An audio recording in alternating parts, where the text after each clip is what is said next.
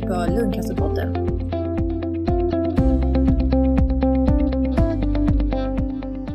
Lungsäckscancer eller mesoteliom är en ovanlig cancersjukdom som oftast beror på att man har andats in asbest.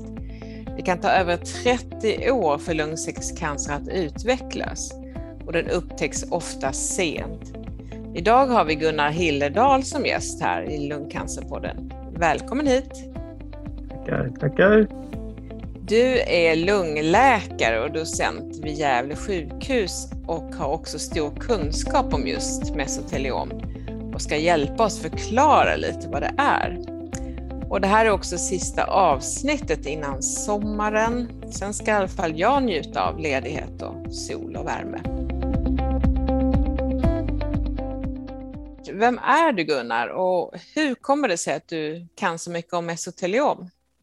Ja, det var i, i Uppsala så jobbade jag ju och då, då, blev ju då blev ju asbest liksom aktuellt. Det här var på 70-talet så blev aktuellt. Så, och då började jag forska på asbest och lungsjukdomar och disputerade 1980 på just det, om plövraplack. Och eh, sen så fortsatte jag naturligtvis och då kom ju mesoteliom in i bilden också. Det blev mer och mer intressant. Jag gick med tidigt i den här internationella mesoteliomgruppen som träffas vartannat år och som, som, ja, som forskar på området. Okej, men du jobbar även med andra? Ja, ja jag är allmän lungläkare. Så. Ja, precis.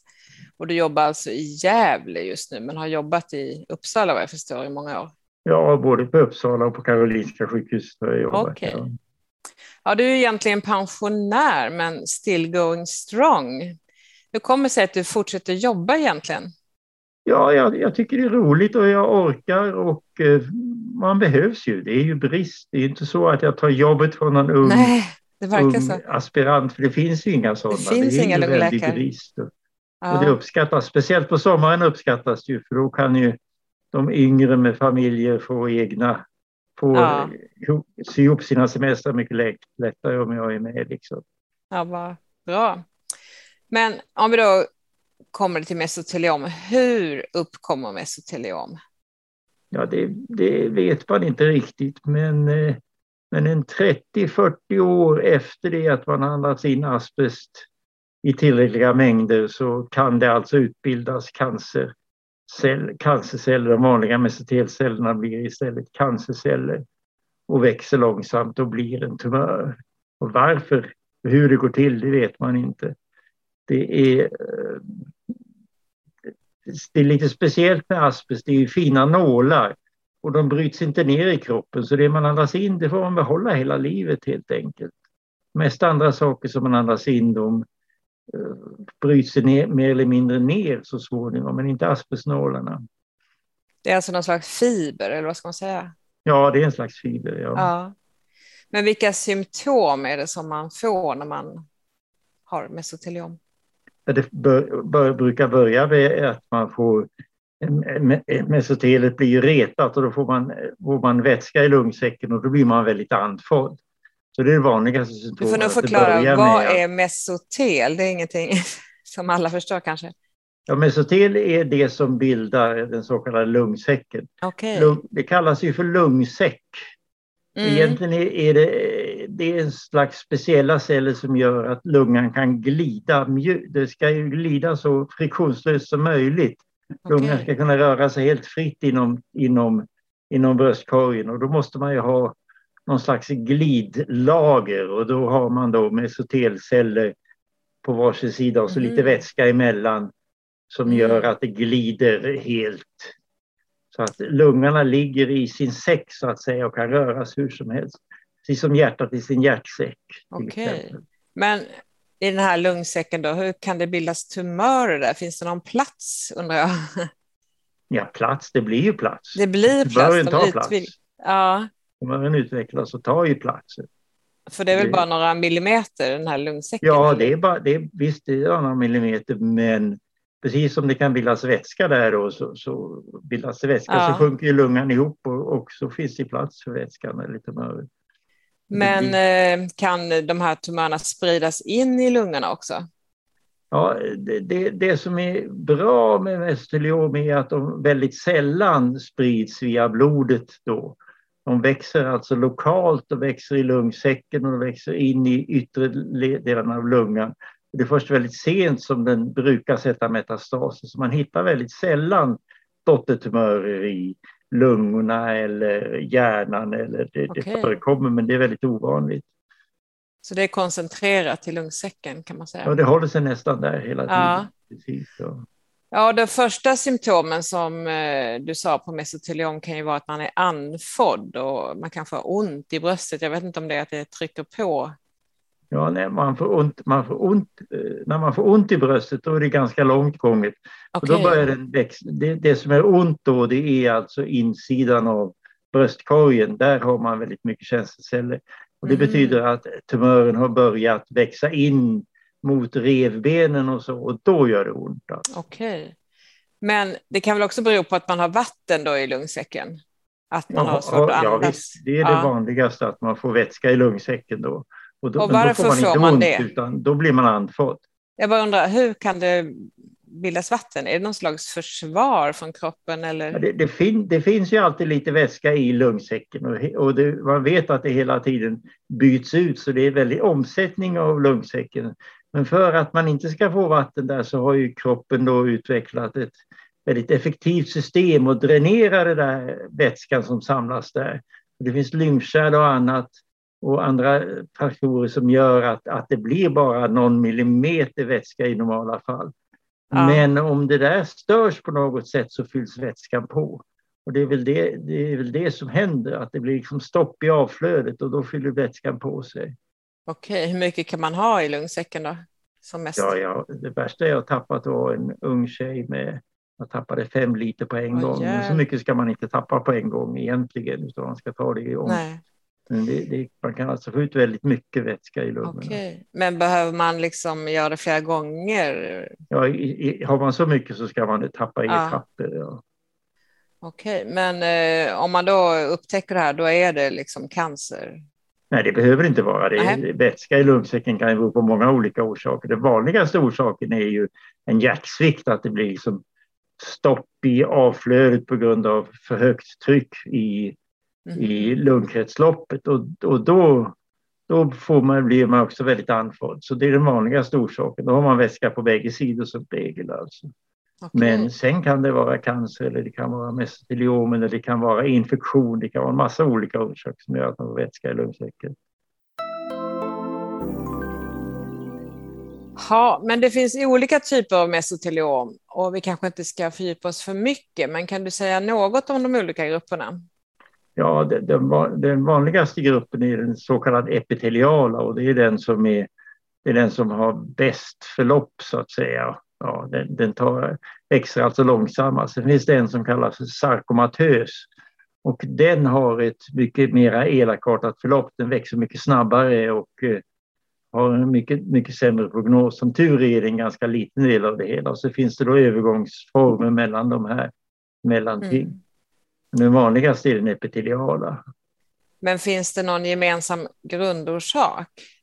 Ja, det, den, eh, orsaken är i de allra flesta fall att man har jobbat med asbest. Men samtidigt så kommer det upp spontana fall, eller vad de nu beror på. Liksom. Vi gjorde en undersökning för några år sedan och då var det så att eh, eh av männen så var det 80 procent som var klart exponerade för asbest och 20 procent där man inte riktigt visste. För kvinnorna var det tvärtom. Där var det bara 20 procent där man visste att de var exponerade.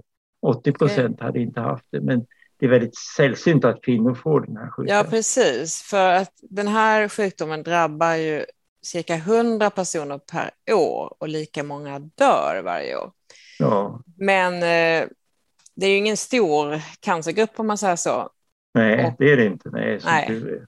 Som tur Och som du säger så drabbas det främst män, men det har ju med asbesten att göra. Det har med exponeringen att göra, absolut. Ja. ja visst.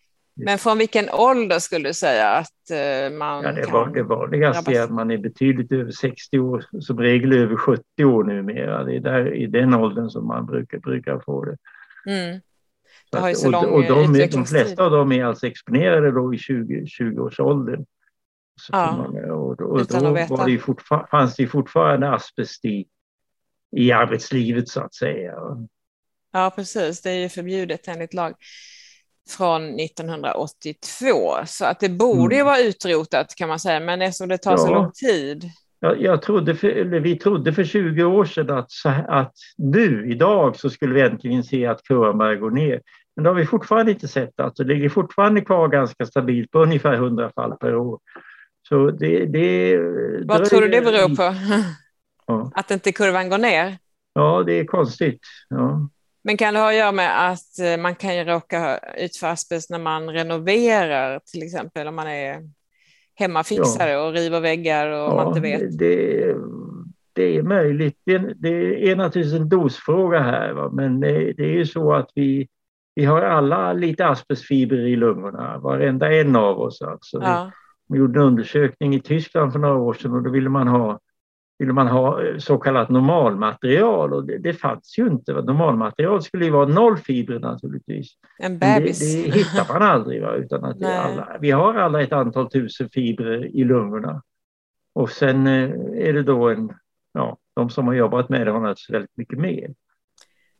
Men eftersom eh, man upptäcks så sent så skulle ju samhället tjäna på en tidig upptäckt. Och Ja. eh, jag tänker på alla som har jobbat med det här, eh, byggnadsarbetare och ja, saneringsfirmor och så. Gör det några, görs det några regelbundna kontroller? Nej, in- inte så länge man har, arbetar eller har arbetat med asbest och så länge man är i, yrkeslivet så är det lagstadgat att man måste gå på vissa kontroller. Därefter görs det inget speciellt.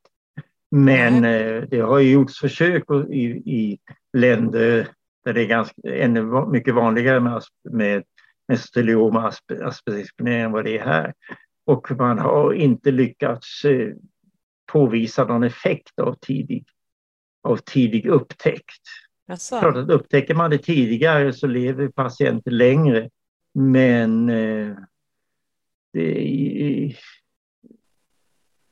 jag menar, det är ju bara det är ingen idé att upptäcka någonting tidigt om man inte har någon effektiv behandling för det. nej, men eh, kan man egentligen bli opererad om man upptäcker det här tidigt? Nej, min personliga övertygelse är att operation, det går inte att få det rent alltså för att det har spritts över hela, över hela lungsäcken och det är omöjligt att få bort det där. Det görs operationer i USA då fortfarande och då väljer man ut de patienter som är allra minst påverkade och som har allra minst spridning och som är i väldigt gott skick. Och sen jämför man och så opererar man dem och de som överlever denna stora operation som man då gör när man plockar bort hela lungan och lungsäcken och skrapar rent överallt. De som överlever den operationen de, de lever ju längre än vad en vanlig mesoteliom-patient gör. Det skulle man gjort Mm. ändå även utan operationen. Så personligen är jag övertygad om att operationen är meningslös. Mhm. Ja, det låter ju tråkigt. Men hur vet man då om man jobbar i byggbranschen eller om man är hemmafixare, om det finns asbest i vissa byggnadsmaterial? Kan man liksom kolla det? Ja, det, det måste man ju låta undersöka då. Det måste, det måste man göra specialanalyser på. Och tyvärr så är det ju väldigt vanligt i äldre byggnader, va? speciellt i isolering av rör och så vidare. Det har haft flera patienter som har varit väldigt oroliga för att de, ja, de har parkerat sin cykel i en källare där det går rör då, där man ser isoleringen håller på att flagna och så har det varit, visat att det varit asbestisolering. Så det, den sortens exponering förekommer ju men den är väldigt svår att påvisa Ja. efteråt så att säga. Men hur kan man skydda sig? Är det andningsmasker och sådär? Eller? Ja, nej, det, Om man det, jobbar med det menar jag. Nej, det hjälper inte särskilt mycket. Ska man göra en riktig asbestsanering då, måste man ju ha speciell, speciell andningsutrustning. Mm. Och eh, det ska vara undertryck och så vidare. Det är väldigt sofistikerat för att verkligen få det rengjort. Och det är ju ett problem nu också att det, kost, det kostar väldigt mycket om du, om du köper ett gammalt hus och så upptäcker du att det finns asbest i det. Då måste det saneras Ska man då göra det enligt, enligt lag så kostar det väldigt mycket pengar. Men det finns svarta börsfirmor som kan göra det där mycket mm. billigare mm. men eh, naturligtvis mycket sämre. Och, och där finns ju, det, det, är svårt att komma åt den sortens eh, ja. arbete. Det förekommer fortfarande tyvärr. Vi var inne lite på det här eh, hur mycket asbest behövs för att man ska utveckla sjukdom. Om man till exempel då som du sa har varit utsatt i någon källare och gått igenom där varje dag. Hur mycket behövs? Ja, det, det om man kunde svara på den frågan, men det, det kan man alltså inte. Vad man kan säga är att eh, eh, ja, det är dessutom så att det är långt ifrån alla, alla isolerare till exempel som eh, kommer att dö i mesoteliom. Upp, I de allra värst exponerade yrkena så är det kanske upp till 10 procent som får den här sjukdomen. De andra dör av andra orsaker. Så att det är mm. inte på något sätt Gud har bestämt att har du annat din asbest så kommer du få mesoteliom. De Nej. flesta får det inte. Beror det på ja, arv eller miljö eller benägenhet? Ja, ja, man kunde svara på det. Ja. ja, jag förstår att det är svårt att säga. Uh, ja, men alla har väl, som är lite äldre då, utsatts för asbest någon gång och som du sa att man har lite fiber i lungorna. Ja, vi har alla asbestfiber i lungorna och om vi plockar ut vår lunga och askar ner den och sen så letar efter asbestfiber så kommer vi att hitta dem i, i, hos, hos oss allihopa. Alltså. Men hur utvecklas då själva sjukdomen av just asbest? Ja, det, det, det är ju också väldigt märkligt för att nålarna finns ju i lungan men eh, sjukdomen upptäck, eh, uppkommer i, i eh, mesotelet som alltså är, är lite avlägset ifrån, ifrån lungan. Och hur det går till, hur detta sker, det vet man inte. Nej. Men man kan säga att det är asbest, det har man vetat länge då, eller? Ja, det har man, vet, det har man vetat länge. Mm. Men jag tänker det finns ju annat damm man kan få in om man jobbar med sten, sand och lera. Så, eller ja, ja, sånt. Är inte de det lika farligt? Nej, de är inte alls lika farliga och, och de flesta av dem är nedbrytningsbara. Undantaget då silika och den silika i stora mängder, det kan ju stendammslunga men det ger inte, det ger inte mesoteliom. Nej, okej, okay, det är något speciellt vad, liksom, vad finns asbest? Var hittar man den från början? Är det något grundämne eller vad är det för något? Ja, det, det är alltså ett, eh, det är ett mineral som bryts i jorden alltså. och i Sverige har vi inga större fyndigheter. Så i Sverige har det aldrig brutits men stora fyndigheter i många andra länder, i Afrika och i, i Kanada och i Kina bryts det fortfarande och Ryssland okay. bryts fortfarande stora mängder. Alltså mm -hmm. det är den asbesten påstås vara ofarlig av, av myndigheterna där. Så det används fortfarande alltså? I det används fortfarande, och framförallt i u-länderna. Det är, ett, det är en väldigt billig och stark produkt alltså, så att det är och till exempel eh, att göra avloppsrör eller, eller vattenrör så om man blandar asbest i cementen så blir de mycket hållbara och håller, håller alltså betydligt längre. Och det har ju en väldigt stor ekonomisk betydelse på sikt, framförallt i u-länder, så att det används fortfarande väldigt mycket där, mm. trots riskerna. Men eh, har man märkt att de har eh, fler fall av mesoteliom också? Det börjar, det börjar, komma, det börjar komma nu. Det har ju varit så att medellivslängden har ju varit låg i de här länderna. Medellivslängden in i var ju 50 år eller någonting sånt för 20 år sedan. Nu börjar den, nu börjar den bli 70 år och då kommer det att märkas. Alltså. Det är en mm. stor... Och eh, även i Afrika och Kina har ju medellivslängden gått upp och eh, asbestexponeringen används fortfarande så det kommer att bli ett väldigt stort problem i de länderna i framtiden. Okay. Det är redan på väg att bli det. Om vi går tillbaka till själva förloppet för mesoteliom, hur, eh, ja, hur går det till? Går det väldigt snabbt eh, från nej, att man har... Nej. nej. När man har blivit diagnostiserad, tänkte jag, då eh, har man inte så lång tid kvar? Eller vad är ja, nej, numera är det väl ett och ett halvt år ungefär efter, efter diagnosen, genomsnittligt. Mm. Mm. Men vad vi, vad vi haft. Först hade vi ju ingenting och sen så kom då en kombination av cellgifter som visade sig ha god effekt. Alltså.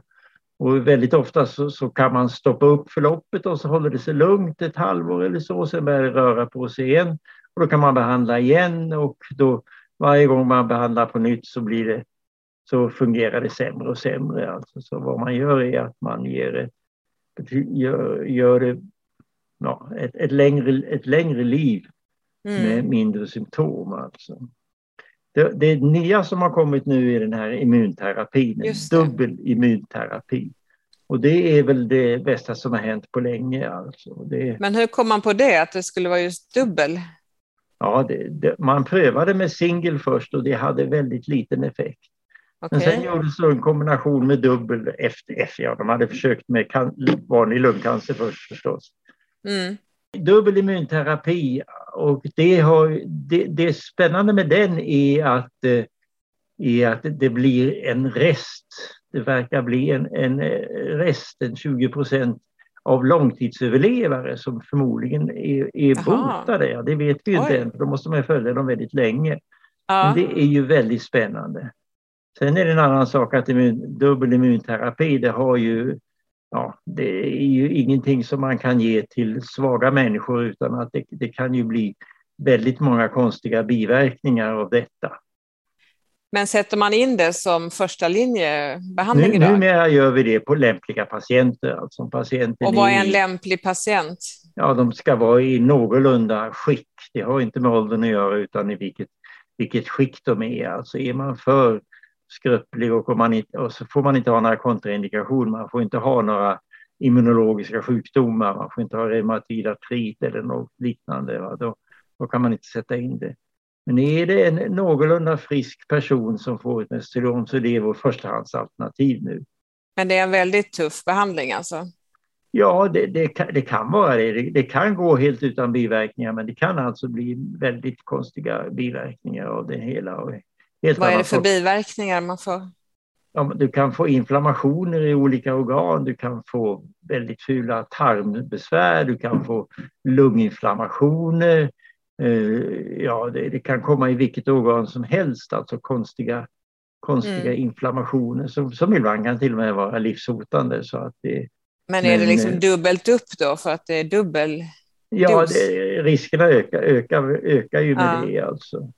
Och där har vi ju, men där kommer ju, ja, vi får ju mer och mer erfarenhet. Vi har inte haft det så många år än. Alltså det tar ju, och vi har inte haft så väldigt många patienter heller. Men kan du det... säga eh, någon som har överlevt då liksom längre än vad den ja, borde? Ja, vi har ja. Sett, ett, sett ett par stycken nu som har gått, som har gått väldigt bra med den här. I flera år? Ja. Ja, det är, det är ganska nytt som sagt, så det kan bli lite tidigt Det är ganska nytt, ja. ja visst. visst. Ja. Det, och jag tror bara vi har skapat på ytan just vad, den här, vad det gäller immunterapier för cancer. Okay. Alltså där ja. Det kommer att komma enormt mycket nya spännande aspekter på detta i framtiden. Det är jag övertygad om. Men eh, hur länge kan man behandlas med det? Eller det vet ni kanske inte? Ja, vad vi, vad vi gör nu är att vi behandlar i två år och sen så gör vi uppehåll eller slutar eller vad man nu ska säga. Sen följer vi bara patienten. Mm. Ja, det låter ju väldigt positivt. Ja, det är väldigt positivt. Alltså, tyvärr hjälper det långt ifrån mot alla, men det finns alltså en 10-20 procent då som eh, får bli långtidsöverlevare eller om man så vill, eh, vi tror att de blir botade. Men det finns också fall där man inte har arbetat med asbest och det är den här vanliga otursorsaken. Kan du nämna något sådant fall? Ja, vi har ju... Jag hade ju en, eh, bankdirektör som aldrig hade jobbat med asbest och han fick detta och eh, han förnekade all asbestexponering och, och det var några år sedan och det, det var, annars var det inget speciellt, det är precis som vilket mesoteliom som helst. Och sen har vi ett antal Ja, det finns ju ett annat ämne, ett väldigt liknande ämne som kallas erionit som finns lokalt i vissa byar i Turkiet. En, den mm. mest kända byn där är Karain och från Karain har vi haft en invandring till Stockholm.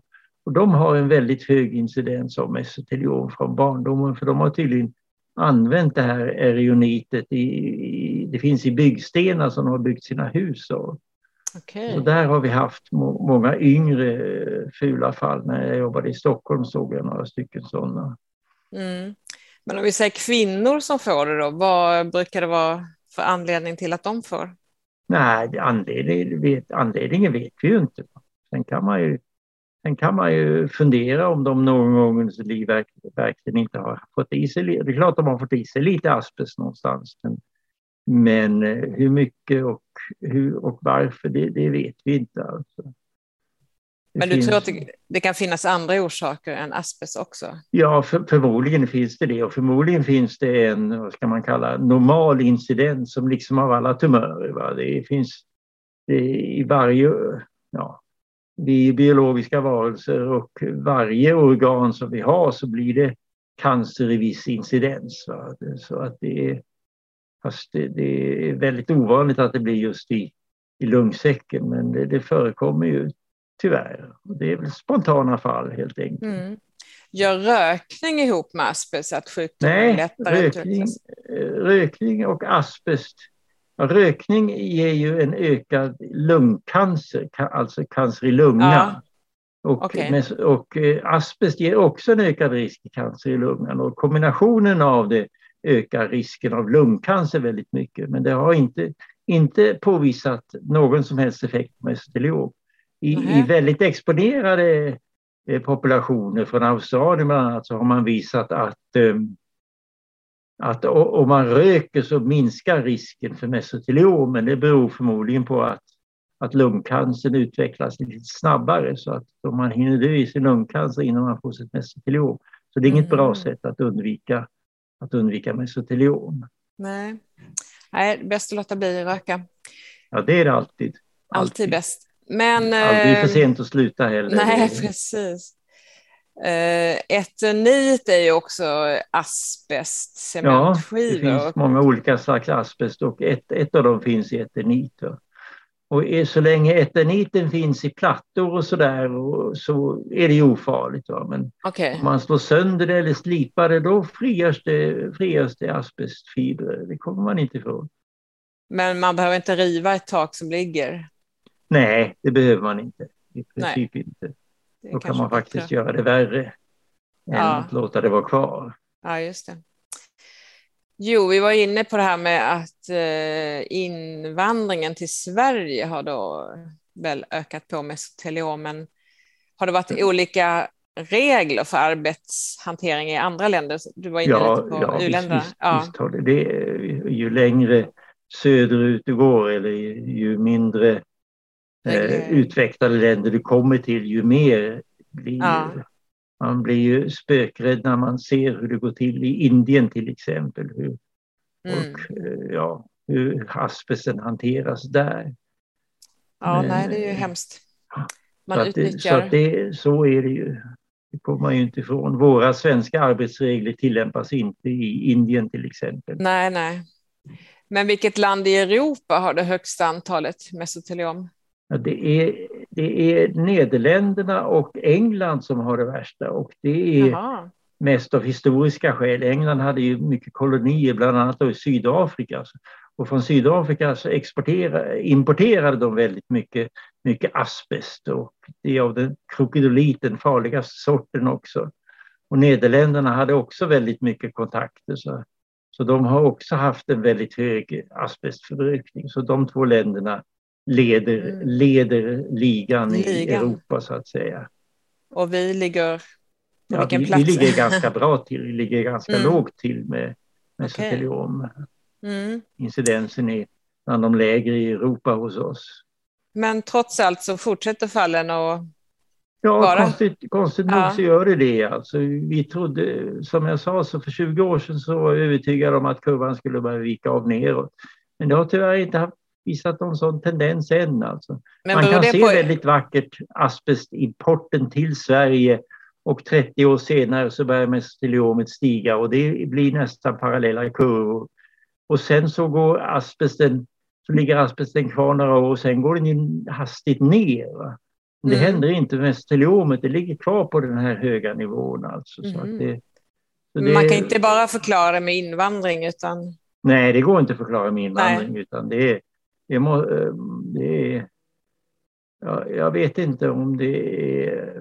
Men förr eller senare måste det nu gå ner. Jag kan inte tänka mig annat. Men Nej. än så länge har vi inte sett det. Alltså. Men kanske inom en tioårsperiod, eller? Ja, kanske. Vi hoppas det. Vi hoppas det. Mm.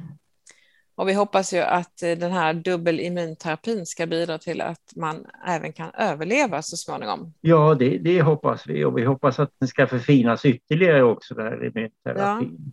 Och så brukar det ju vara. Det.